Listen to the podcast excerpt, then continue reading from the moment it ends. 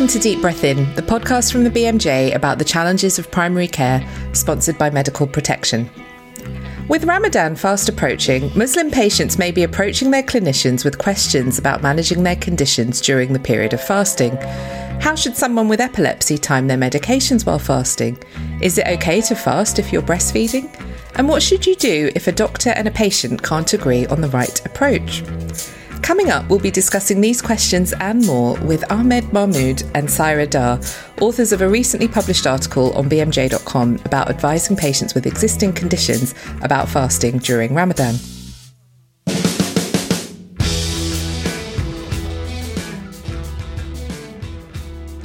I'm Navjoyt Ladher, clinical editor and locum GP in London. And joining me in our Zoom studio as ever are Jenny and Tom. Hi, Jenny.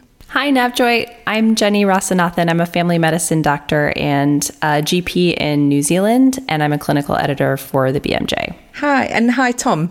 Hi, Navjoy. Uh, yeah, I'm Tom Nolan. I'm a GP and clinical editor for the BMJ. Great. Well, thanks both. So, Tom and Jenny, let's talk about Ramadan. What's your experience of talking to patients about Ramadan? Tom? Well, uh, yeah, well, I'm really looking forward to this episode because I guess, firstly, I've tended to work in an area where probably very few Muslim patients or people who observe Ramadan, and it's definitely an area I'd like to, to learn more about so I can just have more helpful conversations, advise these patients better. It's, um, yeah, uh, it reminds me a bit of other things where you don't feel that confident on because you don't have that sort of lived experience. I suppose before I had kids, I didn't know how, really how to talk about, um, you know, common childhood problems. It's probably very, another very bad uh, analogy, but um, you know, the, the, I think for things like this, you you need to make a bit more effort, don't you, to to try and understand the experience and, and to skill up uh, on, on areas where you're you're you don't have as much experience or training. So, looking forward to this. Yeah, I mean that's definitely been been my experience too. Um, and Jenny, how about you? Yeah, um, when I was doing my training in the Bronx, I had a fair number of Muslim patients, um, but more often than not, they would educate me on on when Ramadan was, what their fasting would entail, what that meant for their lives, and how they would try to accommodate it. So I do recall several patients with diabetes kind of talking about the challenges with respect to timing insulin, um, and I also remember um, a pregnant patient who I think had to kind of grapple with what that would mean during her pregnancy for her. Um, but yeah, also really looking forward to um, discussing this and getting some kind of more detailed uh, insights.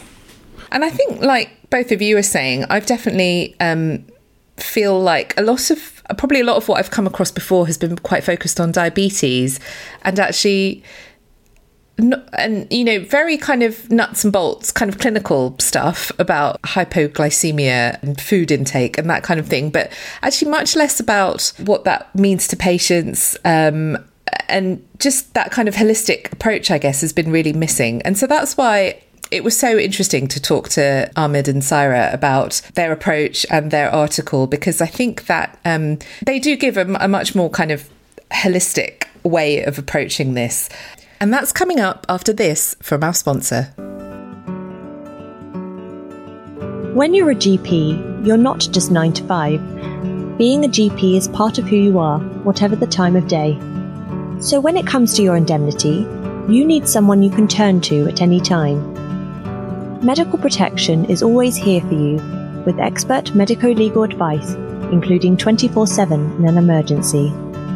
We don't just cover patient claims, we're also here to provide support and legal representation when it comes to GMC inquiries, coroner inquests, criminal investigations, and more.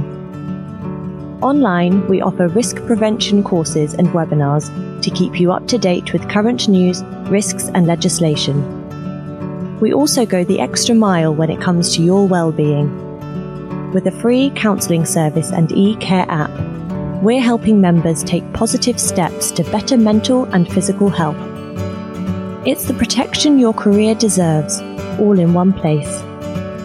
And if you're about to qualify or have recently qualified, we can help you take the next step in your career with savings on membership for newly qualified GPs. To find out more, visit medicalprotection.org.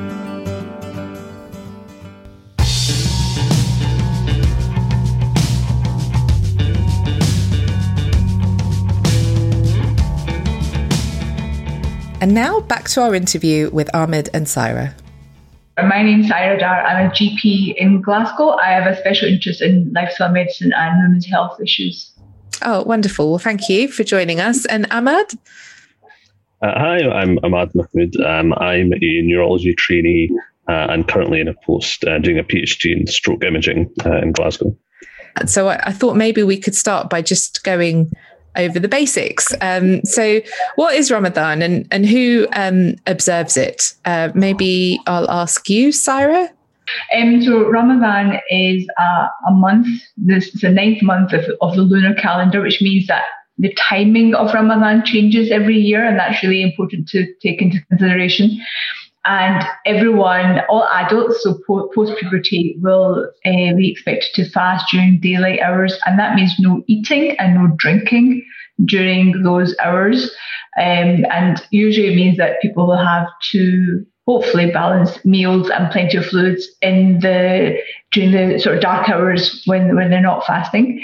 Um, it varies from country to country on obviously kind of how what the weather's like what how long those fasts are, and these are all things that we need to take into consideration. Ramadan is also not it's more than um, a religious obligation in the sense that it really is a communal worship. So people like the community comes together when fasting. So there's a lot, there's a big emotional and spiritual link with Ramadan, and um, it, it, really is something that people look forward to. Mm. Uh, uh, you, you'll be surprised how many people just really look forward to Ramadan and it's such an important part of the, the, the calendar for them. Mm. And I think that's such an important point to note. And it really comes across in your article because clinicians who aren't of Muslim faith or don't have much insight into what